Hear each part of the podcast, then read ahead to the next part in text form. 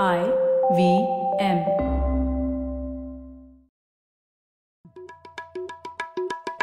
भाई हम हिंदुस्तानियों को बतियाना बड़ा पसंद है। बंगाली में अड्डा, उड़िया में खोटी, कन्नड़ा में हरटे और हिंदी में पुलियाबाजी। इस कला के लिए हमारी हर भाषा में एक शब्द है। तो प्रणय और मैं तो अक्सर मिलकर पुलियाबाजी करते ही रहते हैं। हमने सोचा कि आपको भी इसमें शामिल कर लिया जाए।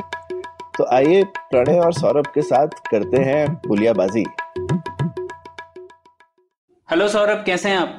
बस बढ़िया प्रणय, तुम बताओ। सौरभ, आज किस चीज पर चर्चा की जाए? बहुत दिनों से वैसे हमने टेक्नोलॉजी रिलेटेड कोई पुलियाबाजी नहीं की है। अब बिल्कुल, एक मैं जो काफी सारे इम्पोर्टेंट टेक ट्रेंड्स को फॉलो करता हूँ और मुझे लगता है ये बड़े होने वाले हैं, उनमें हम ऑटोनॉमी के बारे में बात कर चुके हैं, बिटकॉइन के बारे में कर चुके हैं, AI के बारे में कर चुके हैं। एक ही बड़ा ट्रेंड बचा हुआ है।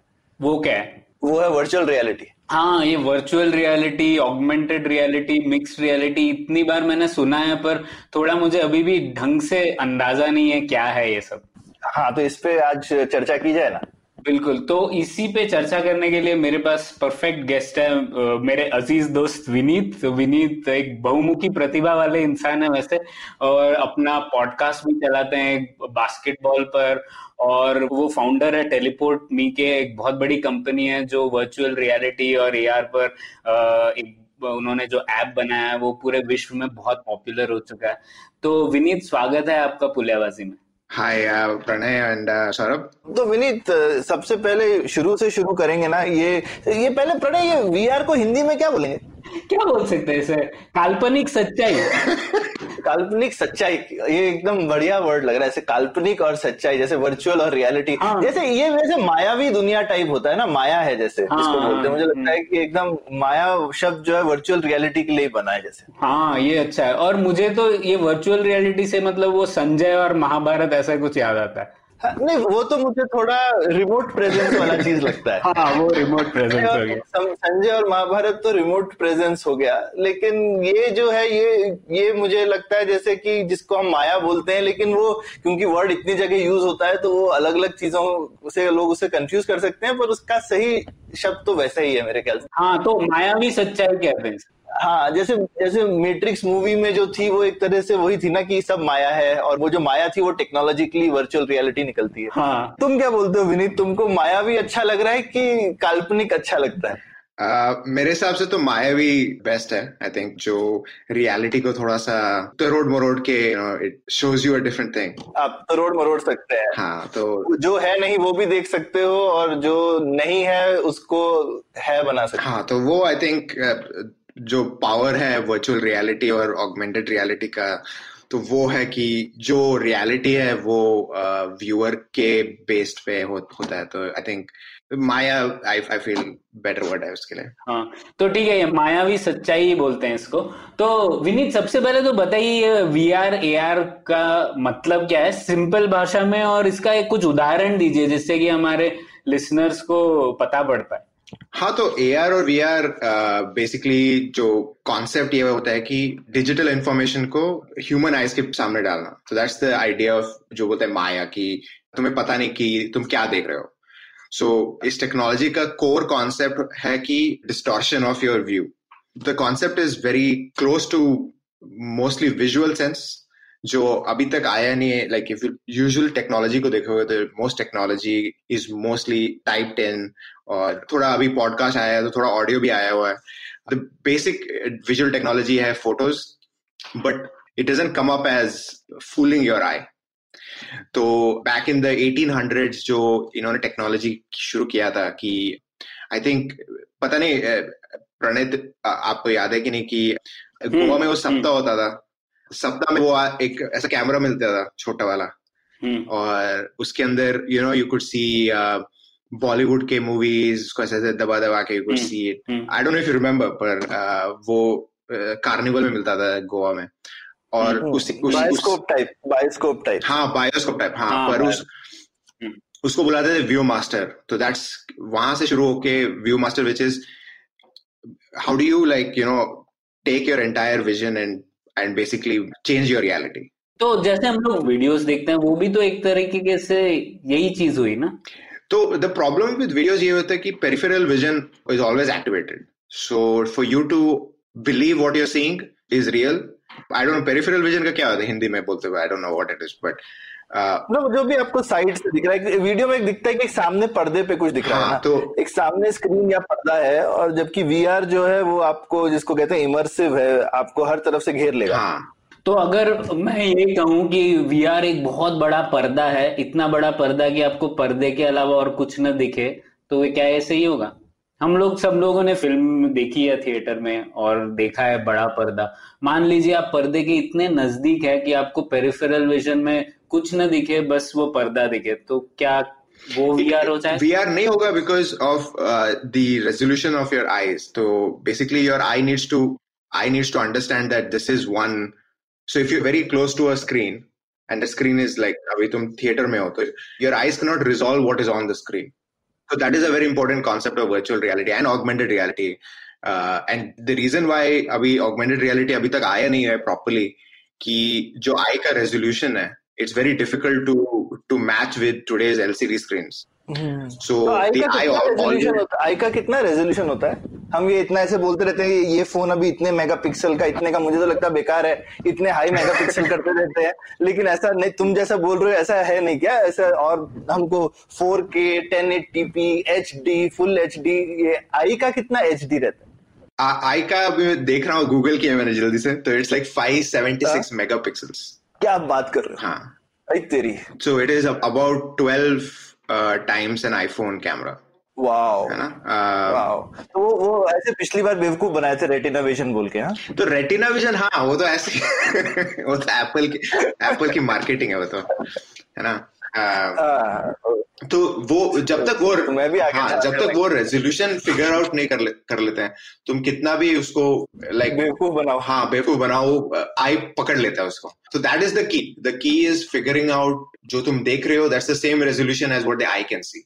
And then is तो हम असली दुनिया 570 मेगापिक्सल में देखते हैं नॉर्मली।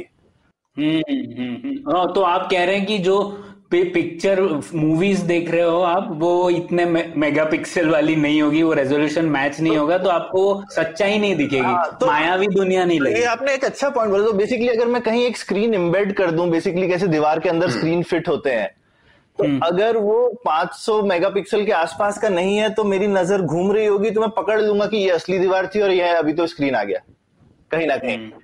जबकि वो इतनी क्लोज होगी अगर, तो मैं नहीं पकड़ पाऊंगा, फिर तो सारी दुनिया मैं मिक्स कर सकता हूँ, स्क्रीन और दुनिया को मैं मिक्स कर दूंगा जब हमारी इतनी हाई रेजोल्यूशन हो जाएंगी। और ये जो डिफरेंस है, तुम you can also figure out when you are looking at a very क्या बोलते हैं high resolution TV screen compared to a low resolution TV screen. You'll see that the high resolution TV screen mein you can see like the picture moves a little bit slowly than the low resolution one. And that is because your eye is in sync with how everything is moving. Slightly more in sync.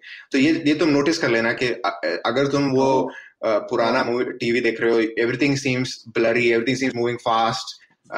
Even if you look at jo old footage hai, you'll see that everything is kind of more rapid, more faster. And you look at today's, अगर तुम कोई भी देख लो, you take any, you look at this. Interesting है। ये मैंने बहुत पुरानी में देखा था, पर वो मुझे लगता था क्योंकि उनके शायद कैमरे बेकार होते थे, ये स्क्रीन बेकार होती है, ऐसा मुझे नहीं लगता। You look at the same thing in a क्या बोलते हैं high resolution, तो वही है ना कि where does the resolution reach your eye, right? तो एक तो वो होता है कैप्चर पॉइंट पे, दूसरा होता है डिस्प्ले पॉइंट पे। तो अभी अच्छा दोनों इम्पोर्टेंट है। हाँ तो तुम अगर बहुत ही गंदा फोटो लोगे तो तुम कितना भी डिस्प्ले में डालो मैटर नहीं होगा। तो इसलिए अभी हॉलीवुड में बहुत वो क्या बोलते हैं, most movies are shot with 3D cameras. तो the reason for that is, एक बार तुमने 3D कैमरा में तुमने शूट कर लिया तो you can use it for 3D screen, you can use it for as a 3D movie. और जो तुम डेप्थ पकड़ते हो उसको तुम पोस्ट प्रोसेसिंग में you know you can move the camera within the screen, within the scene itself. तो एक बार तुमने 3D में कैप्चर कर लिया सीन को, तो एक होता है तो ओरिजिनल कैमरा पकड़ लेता है पूरा सीन, और फिर एक वर्चुअल कैमरा होता है। तो उस वर्चुअल कैमरा में तुम अगर वो सीन तुम्हें अच्छा नहीं लगे तो वर्चुअल कैमरा में you can like move it towards the right, towards the left. तो डायरेक्टर बेसिकली मूवी जो है शूट करने के बाद जो एडिटिंग सिर्फ आप टाइम स्लाइस करते थे, अभी तो स्पेशल एडिटिंग भी कर सकते हैं तरह से। तो अभी सारे box office movies are shot in 3D cameras. ये पता ही नहीं। ये तो काफी इंटरेस्टिंग चीज तुमने बोली कि ये तो एडिटर का अभी रोल और भी ज्यादा इंटरेस्टिंग है। डायरेक्टर या एडिटर बेसिकली एडिटिंग टेबल पे पूरी मूवी की कल्पना ही चेंज कर सकते हैं। तो और ये चेंज हो रहा है बहुत सिनेमा में। अगर तुम देखोगे तो if you look at a typical blockbuster movie shooting, उनका 90% of it is in green screen. हाँ वो तो हमने देखा। आजकल लोग दिखाते हैं वो कि भैया शूटिंग कैसी हो। हैरी पॉटर के देखे मैंने कि शूटिंग कैसी हो रही थी और असली कैसा है। वो शूटिंग देखो तो हंसी आती है क्योंकि कुछ होता नहीं है, हरे कपड़े पे खड़े होकर डांस कर रहे होते हैं सब। तो वहां तक पहुंच गया अभी जो बोलते हैं माया, जो बोलते हैं ना, तो माया अभी कैप्चर पे पहुंच गया है कि तुम कुछ भी कैप्चर कर लो। अभी पोस्ट प्रोसेसिंग में तुम उसको कुछ भी बना सकते हो, ठीक है। So the capture part is like Pranay said is fully माया। तुम क्या कैप्चर कर रहे हो, तुम क्या दिखाते हो इज कम्प्लीटली डिफरेंट। अभी आ गया है you know, you have these fake videos जो अब देखे होंगे आपने ट्विटर पे, नहीं तो फेसबुक पे, डीप फेक्स बोलते हैं। डीप फेक्स, हाँ। तो वो है एआई का जो पार्ट आता है उसमें, विजुअल कंप्यूटिंग में। तो AI plays a huge part in क्या बोलते हैं उसे, real time change of visual communication. So AI and AR are very closely related in a lot of ways. So AR ka do parts hota hai, ek to hai the physical part of it which is cameras and resolution screens and all that stuff, and then is the data part of it, and AI plays a huge part in the data part of it. So तो विनीत पहले ये बताइए कि VR AR में फर्क क्या है? तो वीआर एआर में फर्क ज्यादा नहीं है, कॉन्सेप्चुअली ज्यादा नहीं है, पर आजकल बिकॉज क्या बोलते हैं उसे, कंज्यूमर को एजुकेट करना है, तो द जनरल परसेप्शन इज कि VR is in a closed system, fully immersive, and AR is in a partial immersive system which is augmenting the digital world on to the real world. हाँ, तो जैसे एक उदाहरण लेते हैं, जैसे अगर मैं एक हेलमेट पहन रहा हूं और हेलमेट की स्क्रीन पर जो वाइजर है उस पर मुझे अगर स्क्रीन पर कुछ और इन्फॉर्मेशन दिख रही है, जैसे कि मान लीजिए जो गूगल मैप्स में मैं देखता हूं कि मुझे राइट टर्न लेना है यहाँ पर, वो अगर मुझे मेरे हेलमेट स्क्रीन पर दिखने लगे तो वो सुपर इम्पोज हो रहा है मेरे रोड के ऊपर, तो वो ऑगमेंटेड रियलिटी हो जाएगा। यस यस, हाँ, दैट इज ऑगमेंटेड। और एकदम ही सिंपल एग्जाम्पल जो शायद बहुत लोग करते ही हैं, जैसे जो स्नैपचैट में वीडियो आते हैं फिल्टर वगैरह जिसमें आप कैमरे के थ्रू देखो तो आप कोई भी चीज नचा सकते हो या कुछ कर सकते हो। तो वो भी एक तरीके का, या फिर आप अपनी फोटो में अपने ऊपर सींग लगा लेते हो, दाढ़ी मूछ लगा लेते हो। वो भी एक तरीके का ऑगमेंटेड रियलिटी है। वो ऑगमेंटेड रियलिटी है, ठीक है। तो लेकिन मैं भी विनीत से सहमत हूँ। ये जो ये जो बारीकी है ये थोड़ी ये तो बहुत ही एक्सट्रीम केसेस हो गए कि एक में आप सिर्फ दुनिया को एक स्क्रीन के थ्रू देख रहे हो या वीआर में पूरा इमर्सिव है, पर ये काफी कंटिन्यूअस चीज है। ये इमर्सिव मतलब क्या, ऐसे गोता लगाना? हाँ, चारों तरफ से ढक दिया तुमको माया ने। हाँ, अच्छा। मतलब आपकी जो हेलमेट है उसमें सिर्फ सामने ही स्क्रीन नहीं है, आपको इतना क्लोज चश्मा पहना दिया कि आपको वर्चुअल के अलावा कुछ दिख ही नहीं रहा, आपको पूरा बंद कर दिया, उस पारदर्शिता नहीं। हाँ, तो जो होता है कि in perfect AR and perfect VR तुम्हारा जो आई रेजोल्यूशन है would be the same resolution as what तुम जो स्क्रीन पे देख रहे हो, तो टेक्निकली तुम क्या देख रहे हो तुम्हें वो पता ही नहीं है। Or so whether it's VR or AR, it doesn't matter. That's basically why they are not different. तुम्हें पता भी नहीं कि तुम क्या देख रहे हो, and that goes back to the जो सौरभ ने बोला था मैट्रिक्स का जो आइडिया है कि तुम्हें पता भी नहीं क्या चल रहा है, तो वो VR है ना, पर तुम्हारा ब्रेन जो देख रहा है रियल लाइफ में वो AR है। या फिर अगर स्टार ट्रेक दो लोग देखते हैं उसमें वो हॉलोडेक होता था। हाँ, वो भी एक तरीके का वीआर है बेसिकली, जहाँ पे आपको लगेगा कि आप वो मतलब बड़ा एडवांस टाइप का वैसा भी नहीं है हमारे पास कि जहाँ आपको लगता है आप घोड़ा दौड़ा रहे हो, जंगल में घूम रहे हो। हाँ, तो कोई स्क्रीन भी नहीं है। हाँ, वो भी है आपके पास, है ना, उसमें तो कोई स्क्रीन भी नहीं है। और वैसा कुछ लोग बनाने की कोशिश कर रहे हैं पर अभी बना नहीं है। पर वो प्रणय काफी इंटरेस्टिंग आइडिया। लोग कहते हैं कि स्क्रीन होने की जगह वो जो मायावी छवि है वो सीधे तुम्हारे रेटिना पे बनाएंगे। वो भी हो सकता है। तो पॉसिबिलिटीज बहुत है। कॉन्टैक्ट लेंसेज के अंदर बायोनिक स्टफ भी लगा सकते हो। हाँ, ऐसा तुम कुछ बना रहे हो क्या विनीत? मजा है अगर ऐसा कुछ? नहीं यार, अब तो नाम तो हमने वैसे डाला टेलीपोर्ट मी करके, पूरा फ्यूचरिस्टिक सोचा था ऐसे कुछ होगा, पर timing is also like a very crucial part of technology.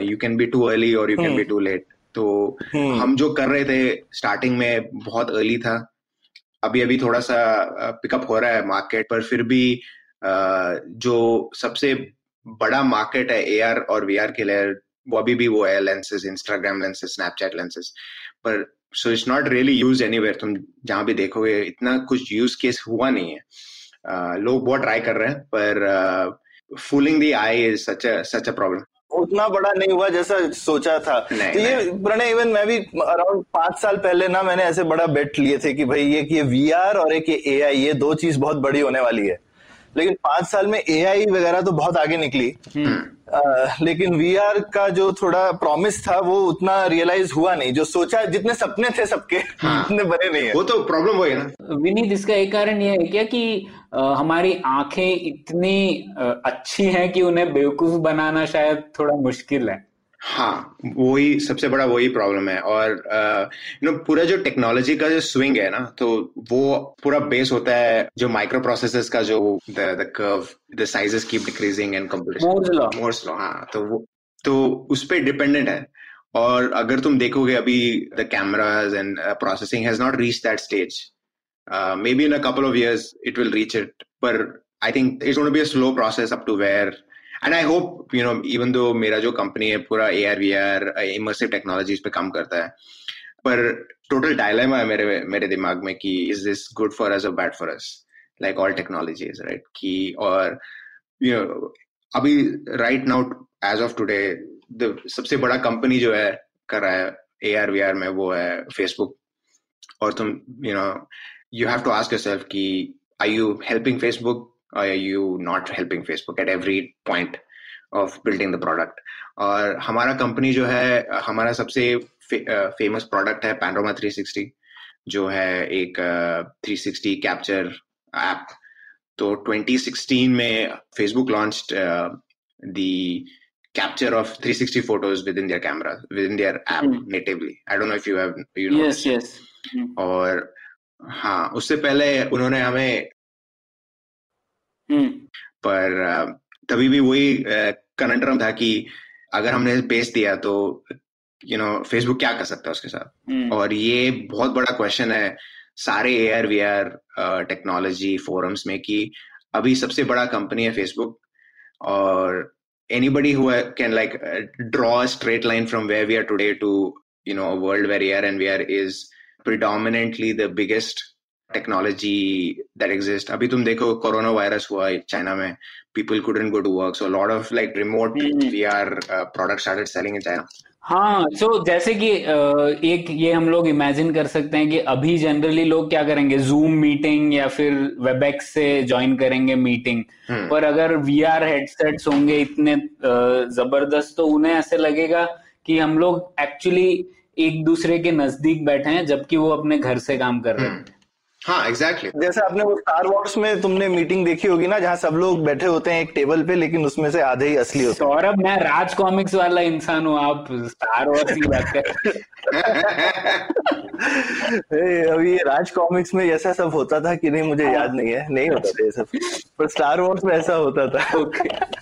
अच्छा प्रणय, मेरा लेकिन इसमें मैं एक चीज ऐड करूंगा, मेरा सिर्फ ये मानना नहीं है, मतलब टेक्नोलॉजी तो ठीक है, एक टेक्नोलॉजिकल भी इश्यूज, फंडामेंटल इश्यूज भी हैं कि हम जितना सोचते थे कि हमें पता है इंसान को बुद्धू बनाने के लिए क्या क्या लगता है, उससे शायद ज्यादा लगता है। तो लोगों की एक्सपेक्टेशंस थोड़ी जरा आगे थी, हम खुद अभी समझ रहे हैं कि इंसान कैसे काम करता है अच्छे से। लेकिन अभी भी जिसको बोलते हैं ना, अच्छे यूज केसेस भी बहुत नहीं है, मतलब एंटरटेनमेंट और एजुकेशन और मीटिंग, ऐसा नहीं है कि इन तीन, ये तीन के अलावा मैंने कुछ सुना नहीं है अभी तक।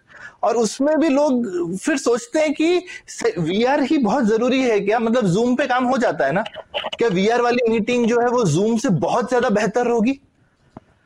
हाँ, तो आप या तो जूम, इतनी सारी आजकल कंपनियां हैं जहां जो चलती है जिसको कहते हैं डिस्ट्रीब्यूटेड टीम, जहां पे आप दूसरों की शक्ल भी नहीं देखते हो कभी, और लोग काम करना सीख रहे हैं। तो क्या इंसान बिना VR के भी उतना प्रोडक्टिव हो सकता है जितना लोग सोचते हैं कि VR की जरूरत है? एक ये इम्पोर्टेंट सवाल है, क्योंकि इंसान की अडेप्टेशन भी तो जबरदस्त है ना।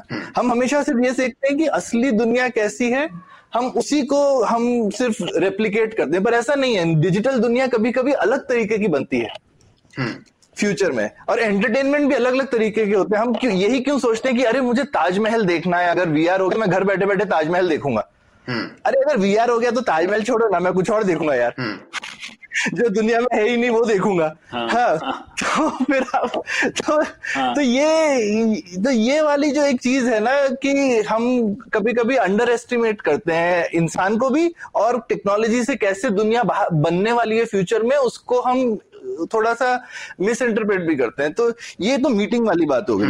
अब एजुकेशन में हम ये सीख रहे हैं कि पूरा वीआर करने से एजुकेशन काफी खराब हो जाती है, क्योंकि एजुकेशन आउटकम जितने लोग भी देख रहे हैं बच्चों को, इवन सिंपल आईपैड और ये सब टेक्नोलॉजी लगाने से भी कोई इंप्रूव नहीं हो रहे हैं, कोई फर्क नहीं है। कितनी टेक्नोलॉजी लोगों ने लगा ली है, अभी कोई प्रूफ नहीं है इतनी स्टडीज के बाद में कि टेक्नोलॉजी और बिना टेक्नोलॉजी के बच्चे कोई ज्यादा इंटेलिजेंट निकलते हैं। पर ये सौरभ देखिए, इस एक चीज तो हो ही सकती है ना, जैसे मान लीजिए हमारी सिचुएशन में देखिए, हमारे स्कूल्स में टीचर इतना खराब पढ़ाते हैं, ऐसे कि ये क्या है, ऐसे बोल रहे थे हमारे टीचर्स के बारे में मतलब इन जनरल मैं इंडिया के बारे में बोल रहा हूँ, मीडियन एवरेज। तो अगर इंडिया के से पब्लिक स्कूल्स में ऐसे सिस्टम्स हो तो बेहतर होगा ना कंपेयर टू अभी जो रियलिटी। पर वहां पे भी फिर लेकिन टेक्नोलॉजीज भी बहुत तरीके की और बहुत सारे ऑप्शंस है ना। क्या वीआर ही वो टेक्नोलॉजी है जिससे आपको क्या फिजिकल क्लासरूम को ही रेप्लिकेट करने की जरूरत है, या फिर कोई अलग तरह से भी टेक्नोलॉजी हेल्प कर सकती है? वो बात है, हाँ वो बात है ना,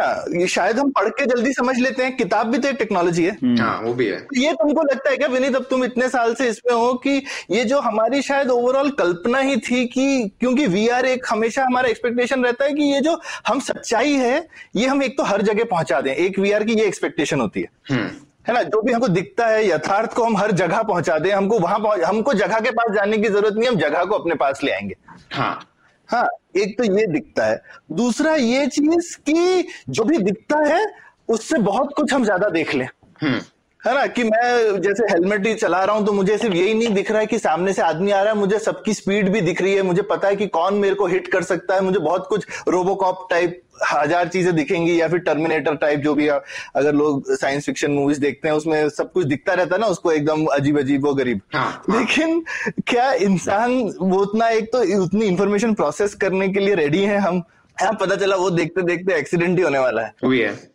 तो टू आंसर योर क्वेश्चन, एक तो है कि after the age of 30-35 most humans are not very productive. ऐसा ये तो दिल को चोट लग गई मेरे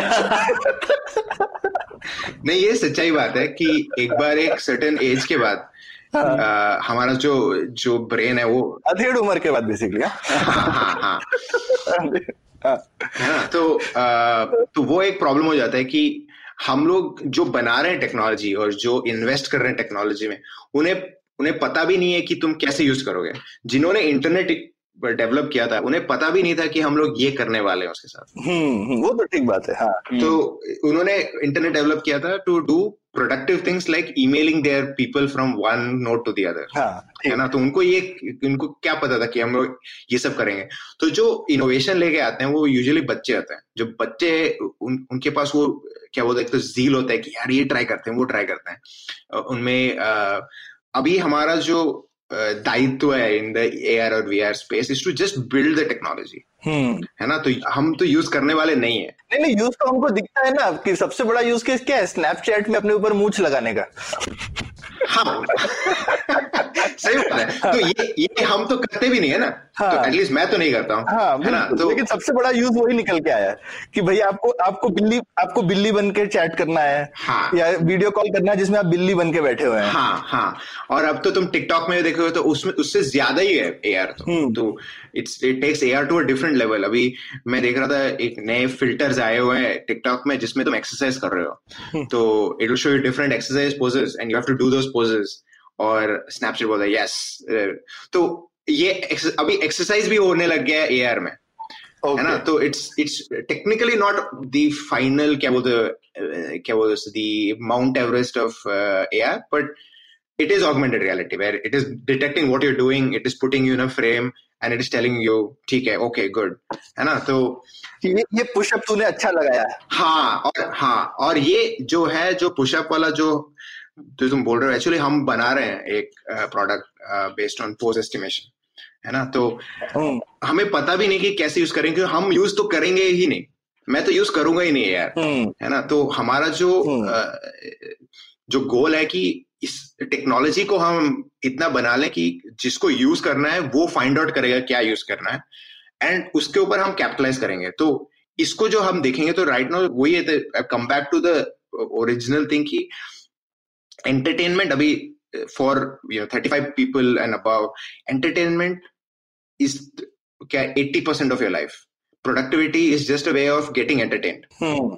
ठीक है, तो तुम देखो, तुम अब देख लो कि लाइक नेटफ्लिक्स ज्यादा हो रहा है, you know, YouTube is growing, all sorts of entertainment options are increasing more and more. ठीक है, और वो होना भी वाला है मेरे को लगता है ओवरऑल कि जैसे जैसे, और वो मेरे को लगता है एकदम नेचुरल है कि अगर हमारी जैसे जरूरतें पूरी हो जाए तो इंसान क्या करेगा, अपने आप को एंटरटेन नहीं करेगा ना, फिर उसके बाद एंटरटेन नहीं करेगा। एंटरटेनमेंट इकोनॉमी जो है फाइनली 80% होनी चाहिए दुनिया की। और जैसे तुम प्रोडक्टिविटी इंक्रीज कर रहे हो तो एज तुम जितना एआई और ऑटोमेशन लेके आ रहे हो उतना ही तुम्हारा फ्री टाइम हो जाता है, और तुम इस फ्री टाइम में क्या करोगे, एंटरटेनमेंट, है ना। और entertainment, there is nothing more entertaining than VR, nothing more entertaining in true VR. ठीक है, तो वो है कि जैसे भी प्रोग्रेस विद इंप्रूविंग प्रोडक्टिविटी, अब तो हम घर बैठे बैठे हम लोग पूरा क्या बोलते हैं उसका, ईमेल कर लेते हैं पूरा, अब तो यू नो रिमोट काम कर लेते हैं, तो एकदम प्रोडक्टिव इतना इंक्रीज हो गया कि you don't have to drive to a office. ठीक है, उसमें ही तुम्हारा 4 घंटे वैसे ही बच गए, क्या करोगे तुम 4 घंटे में, नेटफ्लिक्स देखोगे, हाँ बस, और क्या देखेगा। तो इन द नेक्स्ट 20 years तुम्हारा प्रोडक्टिविटी थैंक्स टू टेक्नोलॉजी इतना बढ़ जाएगा कि तुम्हारा most of your time will be spent in entertainment. और तब अगर वीआर आ गया, and VR is the best kind of entertainment you can get, and that best kind of entertainment is controlled by Facebook. तो वहां पे वो जो डायलेमास आ जाते हैं कि क्या होगा, कैसे कंट्रोल होगा उसको, और वो सारा उन्हीं के हाथ में चला जाए। ऑलरेडी मैं देख रहा हूँ कि गेमिंग ऑलरेडी शायद हॉलीवुड से बड़ा हो गया है जीडीपी, उनका revenues, gaming revenue is bigger than. तेरे को पता है प्रणय, हम हिंदुस्तान में इतना नहीं देखते, गेम्स जो है वो एक महीने पहले महीने के लॉन्च में $1 billion कमा लेते हैं। बिल्कुल नहीं पता है, मैं तो 8-bit गेम्स खेलने वाला हूँ, उसके बाद खेला नहीं। हिंदुस्तान में उतना बड़ा नहीं है क्योंकि गेमिंग अभी, लेकिन गेमिंग पूरी दुनिया में जो है, मतलब हॉलीवुड एक, हम हिंदुस्तान में कि बड़ी एंटरटेनमेंट इंडस्ट्री है ना, और सोचो ये एक नई एंटरटेनमेंट इंडस्ट्री आई है जो हॉलीवुड को पीछे छोड़ दिया है उसने ऑलरेडी। हाँ, पर सौरभ आप और विनीत, आप दोनों सिर्फ एंटरटेनमेंट के बारे में क्यों बोल रहे हैं? जैसे मैंने ये सुना है क्योंकि बाकी सारे फुस हो गई है। अच्छा। तुमने अगर कभी वो जैसे वीआर वगैरह ना, पहली बार ये न्यूरोमैंसर नाम की नॉवल आई थी जिसमें साइबर वर्ल्ड और ये सब चीज वर्ड पहली बार यूज हुए थे, तो वो आप नॉवल पढ़ोगे ना तो उसमें तो वो वीआर ऐसे यूज करता है कि वो हमारे काम करने का तरीका होगा। और जैसा विनीत ने बोला ना, हम जो सोचते हैं उससे टेक्नोलॉजी बड़ी अलग होगी, तो ये एक अच्छा तरीका देखने का। ये 1980 का नॉवल है।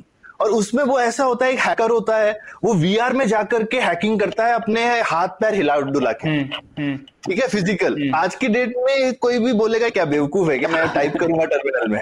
ठीक है, तो वो उस जमाने में भी टाइप ही करता था आदमी, और कुछ चीजें अभी भी टाइप करने को ही ज्यादा अच्छी हैं, है ना। ऐसा नहीं है कि उनको आप फिजिकल रूप देके उनसे आप कुछ ज्यादा अच्छा कर लोगे। हम डिजिटल वर्ल्ड में अलग तरह से इंटरेक्ट करते हैं प्रोडक्टिविटी के लिए।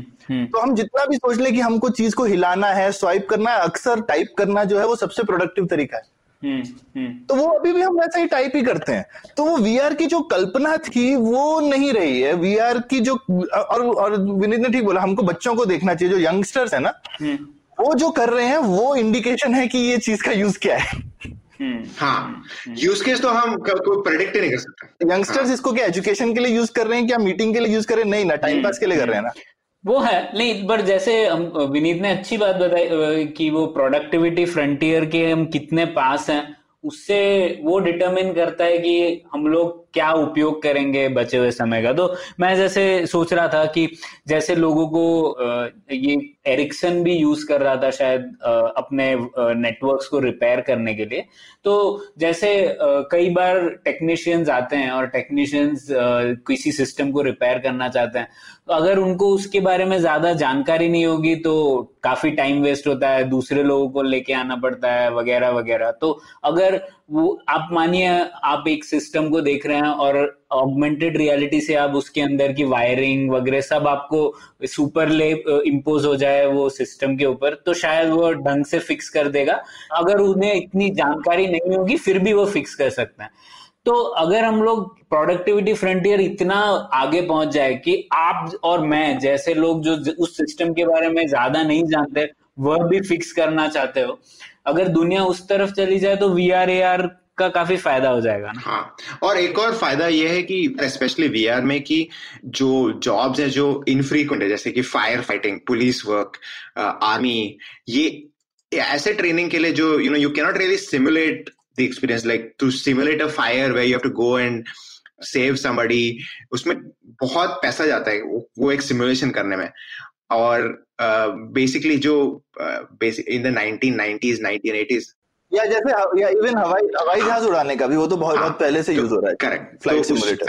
ऐसे जॉब्स में इट हेल्प्स अ लॉट क्योंकि you can do many more repetitions. पहले जो फायर फाइटर्स होते थे उनका लाइक 6 months में एक बार होता था ट्रेनिंग, क्योंकि इतना एक्सपेंसिव है एक पूरा फायर ड्रिल करने के लिए। तो तुम 6 months में एक बार एक बंदे को तुम ट्रेन कर रहे हो, ठीक है, और फिर जब रियल फायर होता है बंदा you know is like I don't know what the hell to do, right. तो ऐसे सिनेरियोज में ट्रेनिंग के लिए वीआर बहुत बहुत यूजफुल होता है, but it's a very small use case of जो जनरल डायरेक्शन जा रहा है। तो ओवरऑल साइज कम है इस चीज का। तो प्रणय अगर तुम देखोगे तो माइक्रोसॉफ्ट ने ये वाला बैट लिया है। तो माइक्रोसॉफ्ट का जो हॉलोलेंस है वो टोटली एंटरप्राइज फोकस्ड है। तो अगर तुमको गूगल ग्लासेस याद हो, गूगल ने लॉन्च किए थे और वो इंडिविजुअल्स के लिए थे। हाँ। तो उसमें इनफैक्ट प्राइवेसी कंसर्न भी आया कि आप पूरा टाइम ग्लास लेके घूम रहे हो, रिकॉर्ड कर रहे हो, तो भैया आप लोगों से बिना पूछे परमानेंटली चीजें रिकॉर्ड कर रहे हो, तो लोग आपत्ति भी करते थे। हाँ। कि भैया तुम क्या कर रहे हो। हाँ। तो एक ये प्रॉब्लम था ही इन जनरल, और दूसरा ये भी था कि कोई ऐसे घूमेगा क्या पूरा टाइम। तो माइक्रोसॉफ्ट ने कम्प्लीटली एंटरप्राइज अप्रोच लिया है, और वो इसी टाइप की चीजें जैसे तुमने बोली ना, जो कि टेक्नीशियन आकर के उसको यूज कर ले, कि उसको दिख जाए कि ये वायर कैसी है, ये कैसी है, इस चीज के लिए वो बेच रहे हैं ऑलरेडी। ओके। या एजुकेशन के लिए, जैसे मान लो तुमको डाइसेक्शन करना है हर किसी को, तो भैया हम जब स्कूल में थे तो सबको वो लैब रैट्स मिलते थे। अभी तो मैंने सुना है स्कूल में डालते भी नहीं है लैब रैट्स, क्योंकि महंगा, इतने कितने स्कूलों में ये सब सप्लाई करोगे और सब कुछ करोगे। तो तुम डिजिटल लैबोरेटरी को डाइसेक्ट कर सकते हो एआर और वीआर यूज करके। ये सारे यूज केसेस हैं, लेकिन साइज में बहुत छोटे हैं। मतलब माइक्रोसॉफ्ट का हॉलोलेंस बिजनेस जितना उन्होंने सोचा था उससे बहुत छोटा है अभी भी। तो खासकर एयरलाइंस, एरोस्पेस इंडस्ट्री वगैरह में, अब मान लो तुमको पूरा प्लेन चाहिए उसका रिपेयर सीखने के लिए, अब वो प्लेन मुहैया कराना तो हमेशा महंगा है ना। लेकिन तुम वर्चुअल रियलिटी में वो प्लेन का रिपेयर सीख लो, तो प्लेन टेक्नीशियन के लिए बहुत अच्छी चीज है ये। तो ट्रेनिंग के लिए तो इन सब जगह इस्तेमाल हो रहा है। तो ऐसा भी नहीं है कि जीरो है, मतलब ये सब जगह ये अब ऑलरेडी सच्चाई है, ये ऑलरेडी हो रहा है। पर ये सब अभी एक तो उतना अच्छा एक्सपीरियंस भी नहीं है। मैंने जितना हॉलोलेंस यूज किया है, मतलब एक तो एकदम पता चलता है कि बुद्धू बना ही रहा है, और इतना मजा भी नहीं आता है। मजा तो नहीं आता उसमें एक्चुअली। सौरभ, मुझे लगता है कि माइक्रोसॉफ्ट का सबसे बड़ा बेट है माइनक्राफ्ट। तो हाँ, इंटरेस्टिंग। तो वो उनका वीआर बेट है। उनका VR AR bet Minecraft plus Xbox है। तो ये क्या है, थोड़ा बताइए। माइनक्राफ्ट क्या वो गेम या क्या है? हाँ, थोड़ा बताइए। तो Minecraft is the largest online player game in the world right now, and it has been for quite a while. Okay. Microsoft ने acquire किया actually, प्रणय। Minecraft उनका नहीं है, उन्होंने खरीदा basically. Okay. हाँ, खरीदा था। I think $2 billion देके कुछ खरीदा है उन्होंने, from a single developer जो जिसने start किया था इसको। Okay. और तो उनका, if you look at it, the only multiplayer, तो the idea for VR is कि it's a fully virtual world. तुम कुछ भी बना सकते हो, तुम कुछ भी कर सकते हो, और उसका स्ट्रेट अप डिस्क्रिप्शन है माइनक्राफ्ट। माइनक्राफ्ट में तुम कुछ भी कर सकते हो। It's a massively multiplayer online game. तुम कहीं भी जा सकते हो। You can create your own universe, you can create your own kinds of animals की डिफरेंट, और लोग करते हैं। There are people that spend. ये अच्छा एग्जांपल पकड़ा विनीत। ये एक और दूसरे तरीके का वीआर हो गया प्रणय, जिसमें हम इमर्स नहीं है, लेकिन दुनिया पूरी नकली है और काल्पनिक है। जरूरी नहीं है कि आप पूरा एक स्क्रीन लगा के देखें। माइनक्राफ्ट लोग अक्सर अपने पीसी पे ही खेलते हैं। हाँ, पीसी पे खेलते हैं। हाँ, या एक्सबॉक्स पर अभी है ना। ऐसा नहीं है कि हमेशा आपको स्क्रीन में लगाते हैं। लेकिन दुनिया पूरी की पूरी वर्चुअल है, लेकिन कल को यही दुनिया स्क्रीन आपके कैमरे में अभी घुस सकती है, आपके आंख में रादर। तो इसका एक बड़ा पहले एडल्ट लोगों का, ये तो बच्चे लोग खेलते ना, एक सेकंड लाइफ नाम का भी बहुत पॉपुलर मल्टीप्लेयर ऑनलाइन था, बहुत पुराना, 10-12 साल पहले था। लोगों को लगता था पूरी दुनिया बदल जाएगी, एक कंट्री वगैरह ने उसमें अपनी एम्बेसी भी खोल दी थी, लेकिन एक कुछ लाख लोगों के यूजर पे आके अटक गया था, है ना। तुमको क्या लगता है विनीत, वो क्यों अटक गया था second life? I think second life का वही प्रॉब्लम है ना कि उनके पास स्केल नहीं था, तो they try to make it too realistic. तो माइनक्राफ्ट को देखे, माइनक्राफ्ट इज वेरी गेमी। हाँ, ये है। माइनक्राफ्ट में मतलब ऐसे ब्लॉक्स। तो माइनक्राफ्ट में ना, प्रणय, अगर तुमने कभी देखा नहीं है, उसमें बेसिकली खासकर उसको टीनेजर्स बहुत खेलते थे और इवन बच्चे भी, कि उसमें चीजें बना सकते। And today it's very very very popular amongst kids, very very popular. तुम एकदम एक्चुअली ऐसा सोचो कि लेगो का तुमने वर्चुअल दुनिया बना रहे हो, actually that is more accurate thing to say. तो मैं अभी देख रहा हूँ, the most popular game in the world right now is Minecraft. Okay, wow. हाँ, तो I think they have close to about 400 million players. Wow, 40 crore. ठीक है, हाँ, 40 करोड़। और most important part is that schools. Achha. Right. So it is actually, there is this thing called Minecraft education, and it is very, very, very popular in schools in the US. Achha. Like, because it combines programming, which is a big concept for teachers right now. It combines programming, it combines games, it combines all of these things.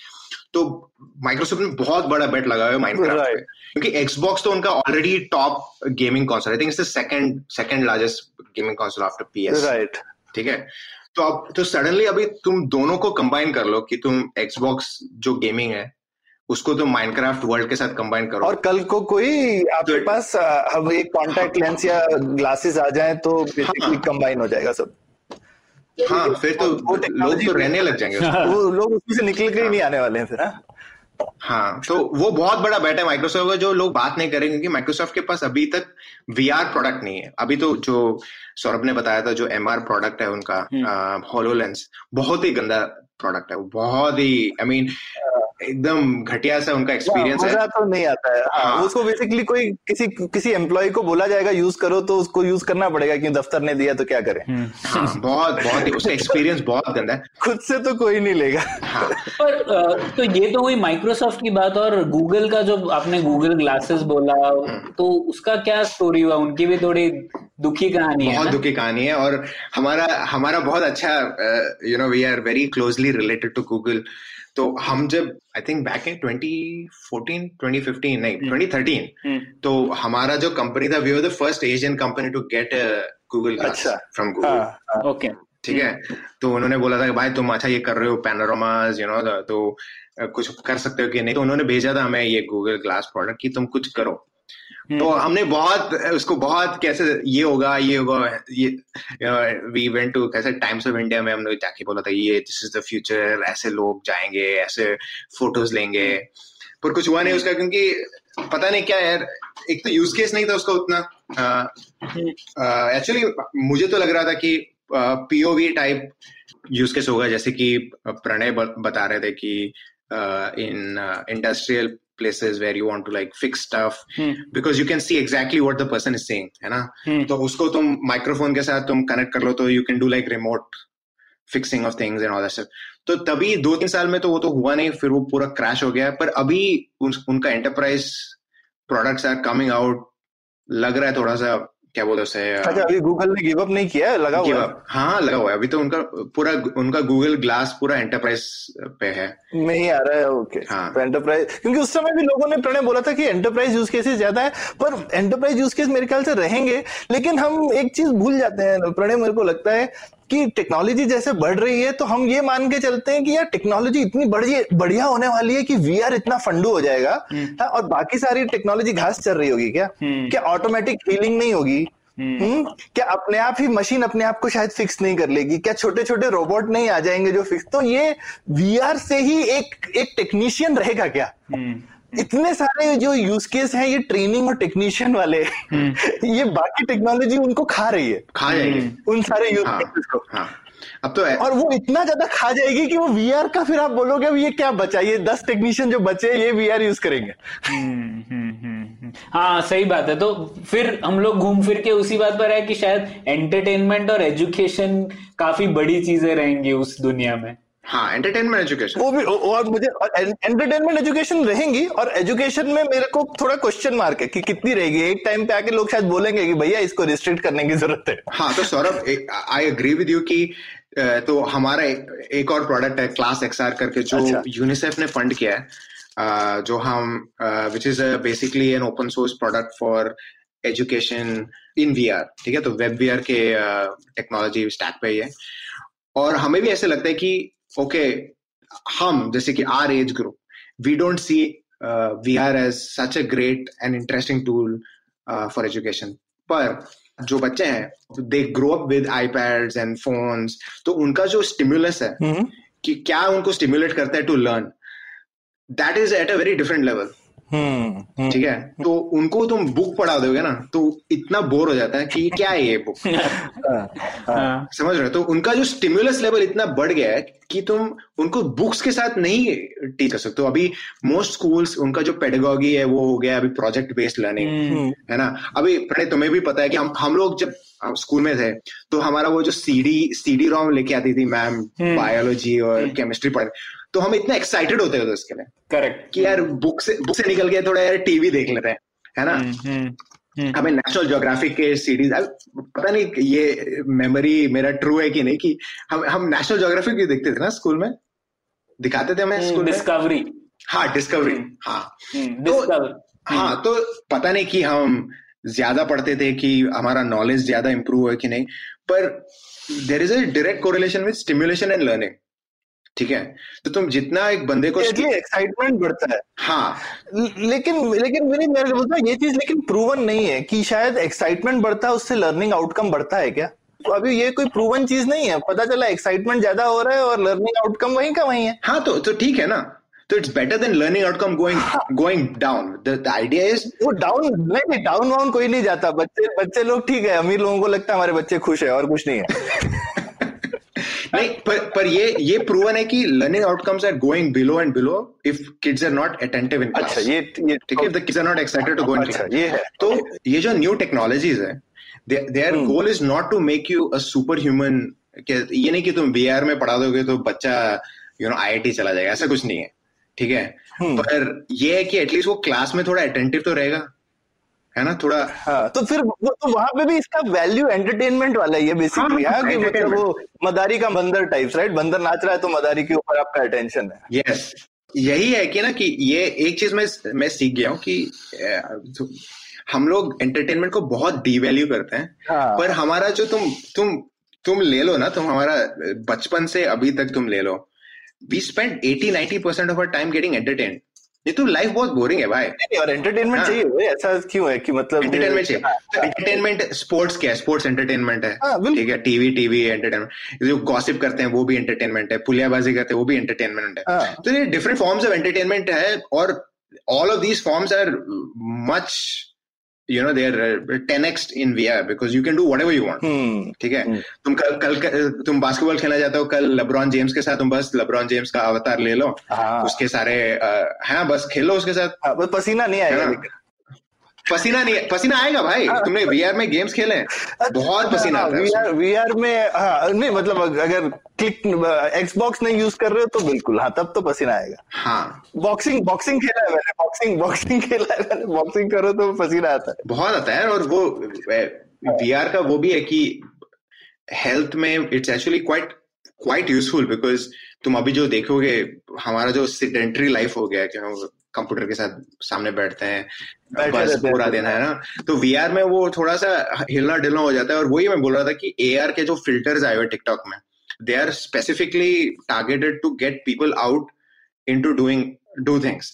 तो TikTok ने अभी ये किया हुआ है कि after I think like 20-25 minutes of you swiping and spending time on TikTok, they'll show you these videos of famous TikTokers telling you to go out. Ah, okay. कि उठो भाई, हिलो थोड़ा, है ना। हाँ, थोड़ा हिलो, है ना। अब मुझे लगता है कि उसके ऊपर वो डालेंगे ये क्या बोलते हैं, take a break, do these exercises, है ना। तो इतना हम एनग्रोस हो गए एंटरटेनमेंट के कि all your daily activities are going to be based on your entertainment activities. तो समझ लो, तो वो हो जाएगा, वो फ्यूचर वैसा आने वाला है। तो ये एक इसमें एक सवाल जो मैं थोड़ा फॉलो नहीं कर रहा हूँ कि यूजली पूरा एक वीआर का हेडसेट जो लगाने से कि पूरा चश्मे में आप वो हो रहा हो, तो काफी बार थोड़े यूज करने के बाद में लोगों को चक्कर आने लगता था। हाँ, क्योंकि आपकी जो दुनिया वीआर के अंदर की है और जो आपका कान के अंदर का फ्लूइड है उसका मैचिंग नहीं होता है अक्सर। करेक्ट। तो आपको फिर चक्कर आता है, क्योंकि भाई वो जैसा सेम चक्कर है जो कि अगर आप किसी बस के पीछे बैठे हो तो आपको चक्कर आने लगता है, क्योंकि आपको दिख नहीं रहा बस कहाँ जा रही है, लेकिन आपका दिमाग तो हिल रहा है ऊपर नीचे। हाँ, है ना, तो चक्कर आ जाता है। तो वैसे ही वीआर की दुनिया में चक्कर आता था लोग, तो वो चक्कर का चक्कर खत्म हो गया है क्या? नहीं, वो तो अभी भी है। ये कब ठीक होने वाला है? ये तो वही है कि जो नॉजिया जो होता है, मोशन सिकनेस, तो they are related to your क्या बोलते हैं, resolution of your eye. What your eye can see and what body can feel are two different things. You feel motion sickness. तो वही अभी तक हार्डवेयर अभी तक आया नहीं है वहां पे।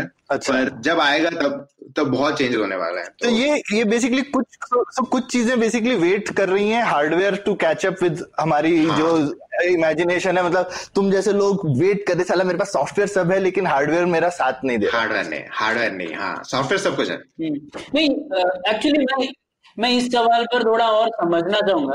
ये प्रणय तुम्हारे पुराने प्रोफेशन के ऊपर में एग्जैक्टली उंगली उठ रही है। हाँ, इसीलिए मैं थोड़ा उत्तेजित हो गया हूँ और मैं इस पर सवाल करना चाहता हूँ कि ऐसे क्यों है। जैसे एआई की बात कर रहे थे हम लोग, एआई के लिए I mean Moore's law is still holding up, थोड़ा वो 1.5x हो गया है वगैरह, बट ऐसा क्या प्रोसेसिंग रिक्वायरमेंट है विनीत जो अभी हार्डवेयर नहीं सेटिस्फाई कर पा रहा है? क्योंकि एआई की दुनिया में तो hardware is closely following this ना, एआई की रिक्वायरमेंट्स। नहीं तो वही जो आई थिंक ये जो हमने बात किया था व्हाट्सएप में जब शुरू कर रहे थे, तो I have wanted to explain how AI is not really a technology trend. ठीक है, तो AI is a way of compounding a technology trend. तुम अगर कोई ट्रेंड हो रहा है तुम उसमें एआई डालोगे तो उसको तुम 10x कर सकते हो। ठीक है, तो पर वो ट्रेंड इटसेल्फ नहीं है। तो तुम जितना भी एआई यूज कर लो, तुम्हारा चिप अगर इतना प्रोसेसिंग पावर करता है तो इतना ही करेगा, थोड़ा सा एक्स हो जाएगा, है ना। तो in visual computing is very different. ठीक है, visual computing one is it works on GPUs, right? तो most of visual computing works on GPUs. GPU still have a huge problem with energy. ठीक है, it consumes a lot of energy and lot of heating problems. ठीक है, मैं भी यही चीज कहने वाला था प्रणय। तो इसमें ना, क्योंकि काफी सारे एआई के यूज केस तुम देखोगे तो तुम क्लाउड पे कर लो प्रोसेसिंग और दिखा इधर दो, लेकिन अक्सर वीआर में तो उससे लेटेंसी आती है। हाँ, है ना, कि जो एक थोड़ा सा जो समय की गति जो है, हमको एकदम जो चीज है वो उसी समय दिखनी चाहिए ना। हाँ, तो आपको चाहिए कि कंप्यूटिंग वहीं हो रही हो या फिर स्पीड्स बहुत तेज हो, दोनों में से कुछ भी कर सकते हो। शायद ऐसा कर सकते हो कि क्लाउड पे सारी प्रोसेसिंग होगी लेकिन स्पीड इतनी तेज हो गई है डेटा प्रोसेसिंग की कि आपको पता ही नहीं चल रहा, पलक झपकते ही हो गया। लेकिन अब स्पीड की तो लिमिट है, लाइट से तेज तो कुछ नहीं कर सकते, है ना। तो लाइट की स्पीड एक आपका बेसिक लिमिटेशन है। तो यानी कि क्लाउड आपका मतलब आपके घर के बगल में तो कोई नहीं बनाएगा ना, है ना। तो दूसरा हो गया, और आपके पास बहुत पास कुछ लगाना है तो वो गर्म नहीं हो सकता ज्यादा, वरना आपका सर गर्म हो जाएगा ना, या आपकी आंखें गर्म हो जाएंगी। अगर आपकी बहुत सारी प्रोसेसिंग पावर आपके सर पे रख दी है या आपकी आंखों पे रख दी है तो कैसे चलेगा।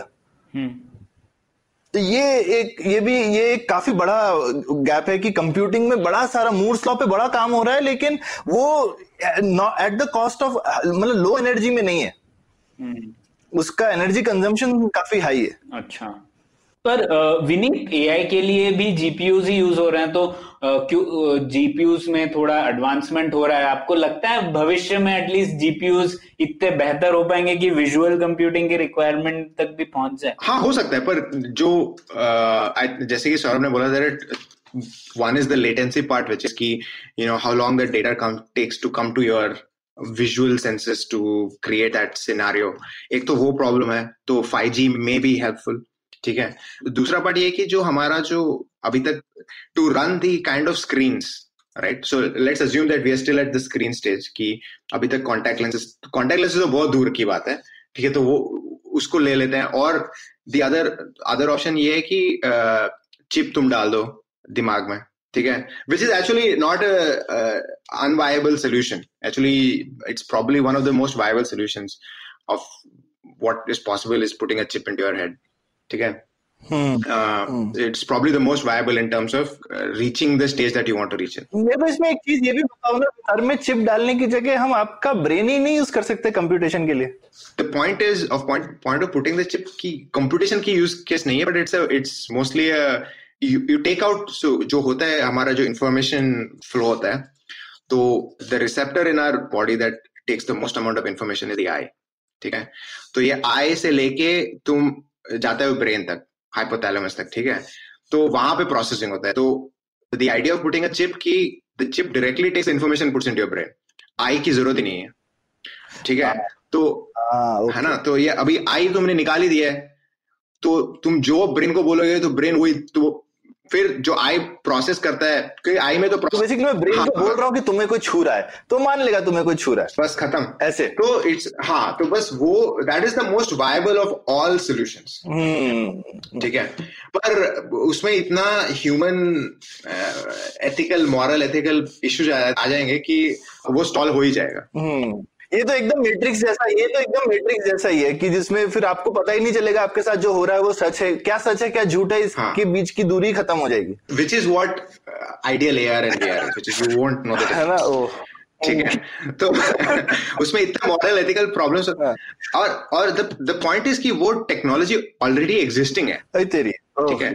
तो जो you know for a lot of patients that have, जैसे तुम अगर पैरालाइज हो गए हो, so they put a chip in your brain to stimulate your brain, to stimulate the bodies and the organs and things like that. Achha. So already the basic form of this technology already exists.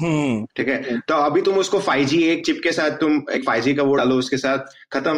I mean, I'm just making it very simplified, but the idea and the concept already exists.